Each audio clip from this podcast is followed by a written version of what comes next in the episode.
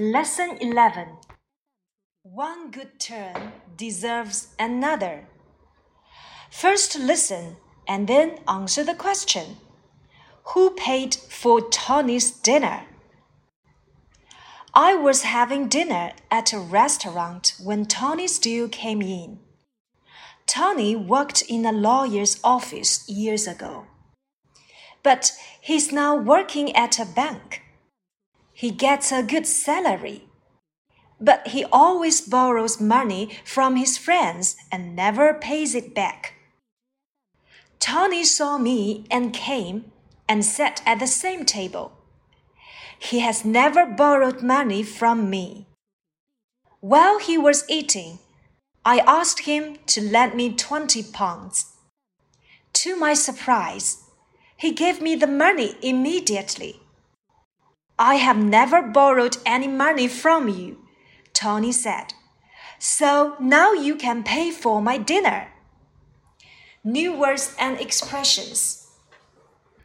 Turn 行为举止，a good turn 好的行为，a bad turn 坏的行为。One good turn deserves another，礼尚往来也可以翻译成善有善报。 One bad turn deserves another. 恶有恶报。Yesterday, Tom did me a good turn. 昨天，Tom 对我做了一件有利的事情。Yesterday, Tom did me an ill turn. 昨天，Tom 对我做了一件不利的事情。A good turn, an ill turn. 当然，我们也可以说成 a bad turn. Tom is always ready to do a turn for others. Tom 总是乐于助人，be ready to do a turn for others，叫做乐于助人。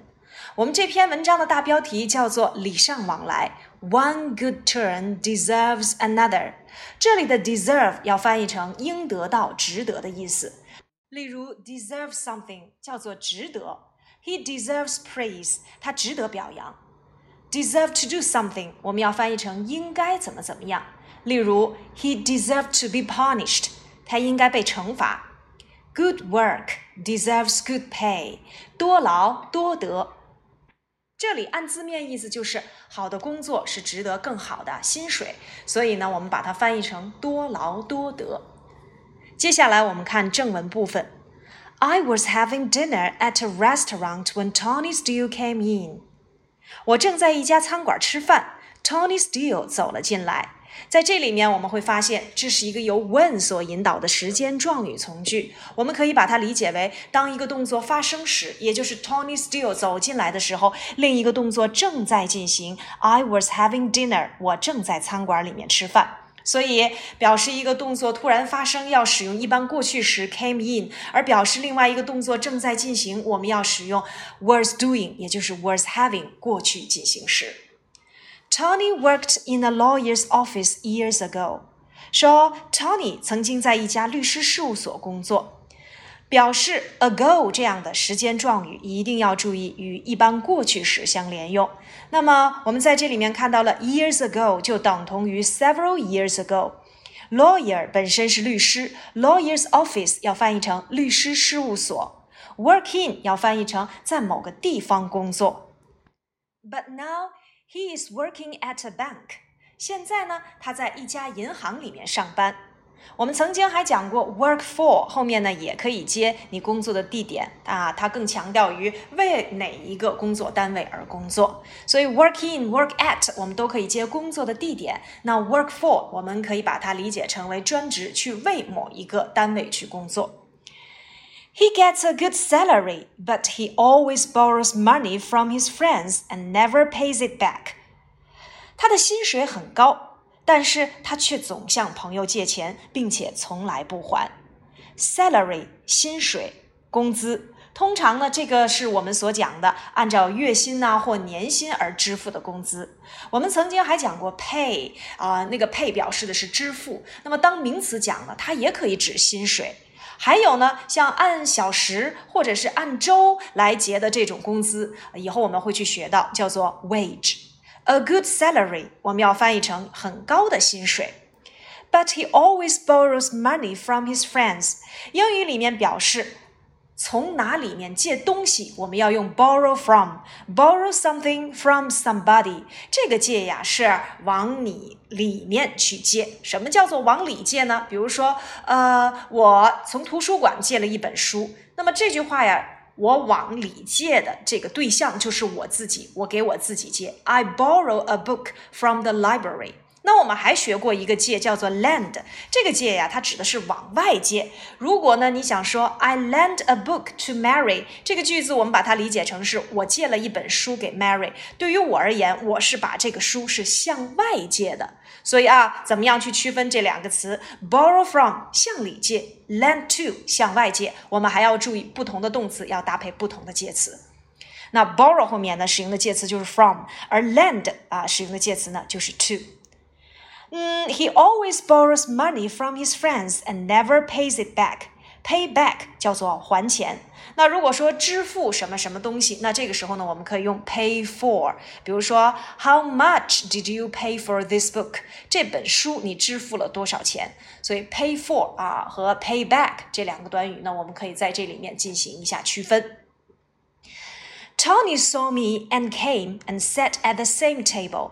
这个时候呢，Tony 看见了我，就走了过来，和我坐到了一张桌子旁边。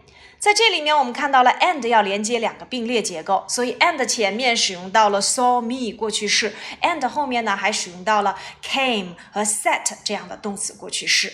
我们这里面要讲的就是 at the table，要翻译成坐到一张桌子前。那 at table 指的是吃饭，所以在英语里面加上 the 跟不加 the 的用法啊，我们曾经在新概念一里面讲到过。比如说 in class 指的是在课上，而 in the class 指的是在班里面。at the table 指的是在桌子前，at table 指的是吃饭，at church 指的是做礼拜。At the church 指的是在教堂里，我们会发现带有 the 的这一系列呢，通常可以指在某个地点里面。再比如说我们讲过的，呃，at hospital 指的是在医院里面看病，而 at the hospital 就是我们所说的在医院里。所以 at hospital 有可能是生病住院的这层含义，而 at the hospital 啊未必是生病，通常呢强调的是他在医院里面的这样的一个位置而已。好，那我们再来往下看。He has never borrowed money from me。他从来没有向我借过钱。在这里面，我们看到了 borrow something from somebody 啊，从哪哪借钱。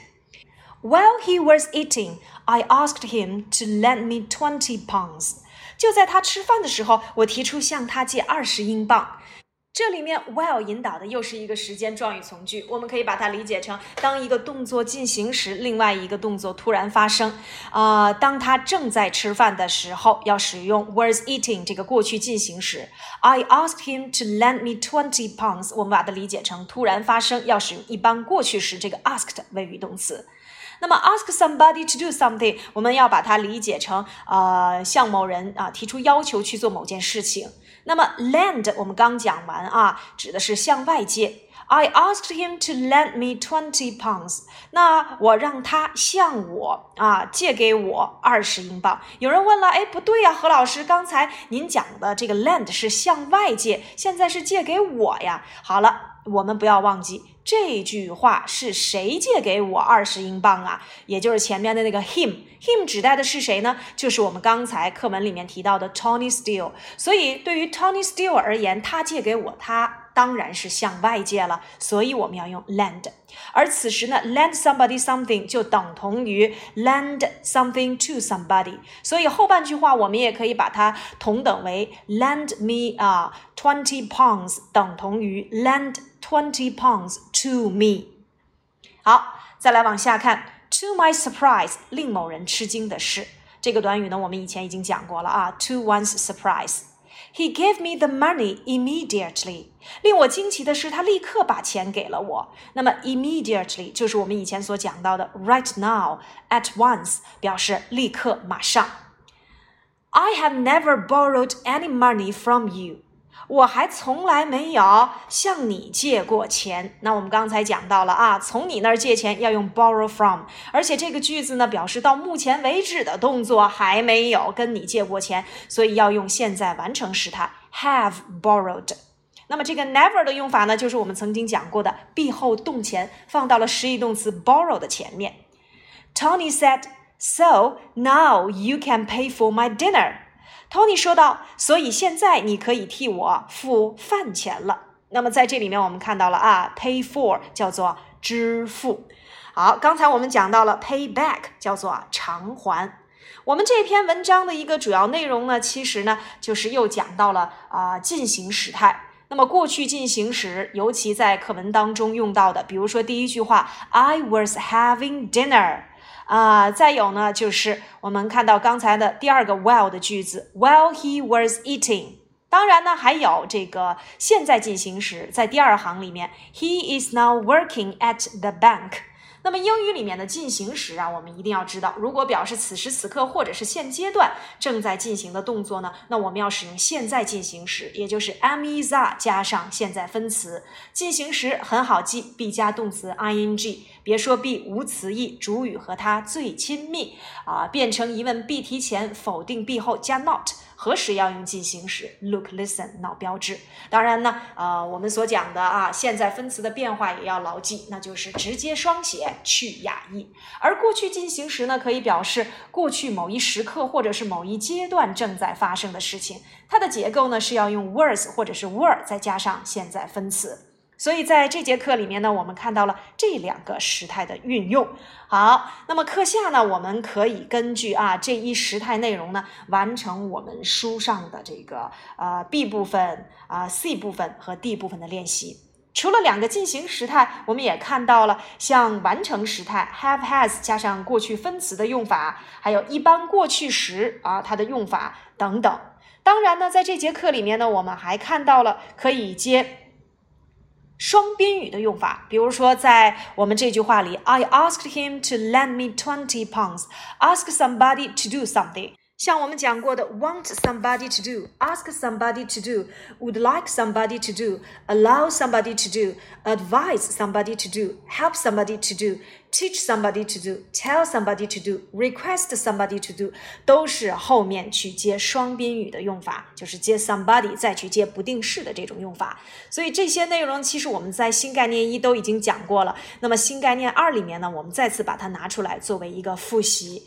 课下大家可以结合呢我们这节课的主要知识点啊，完成相关的练习内容。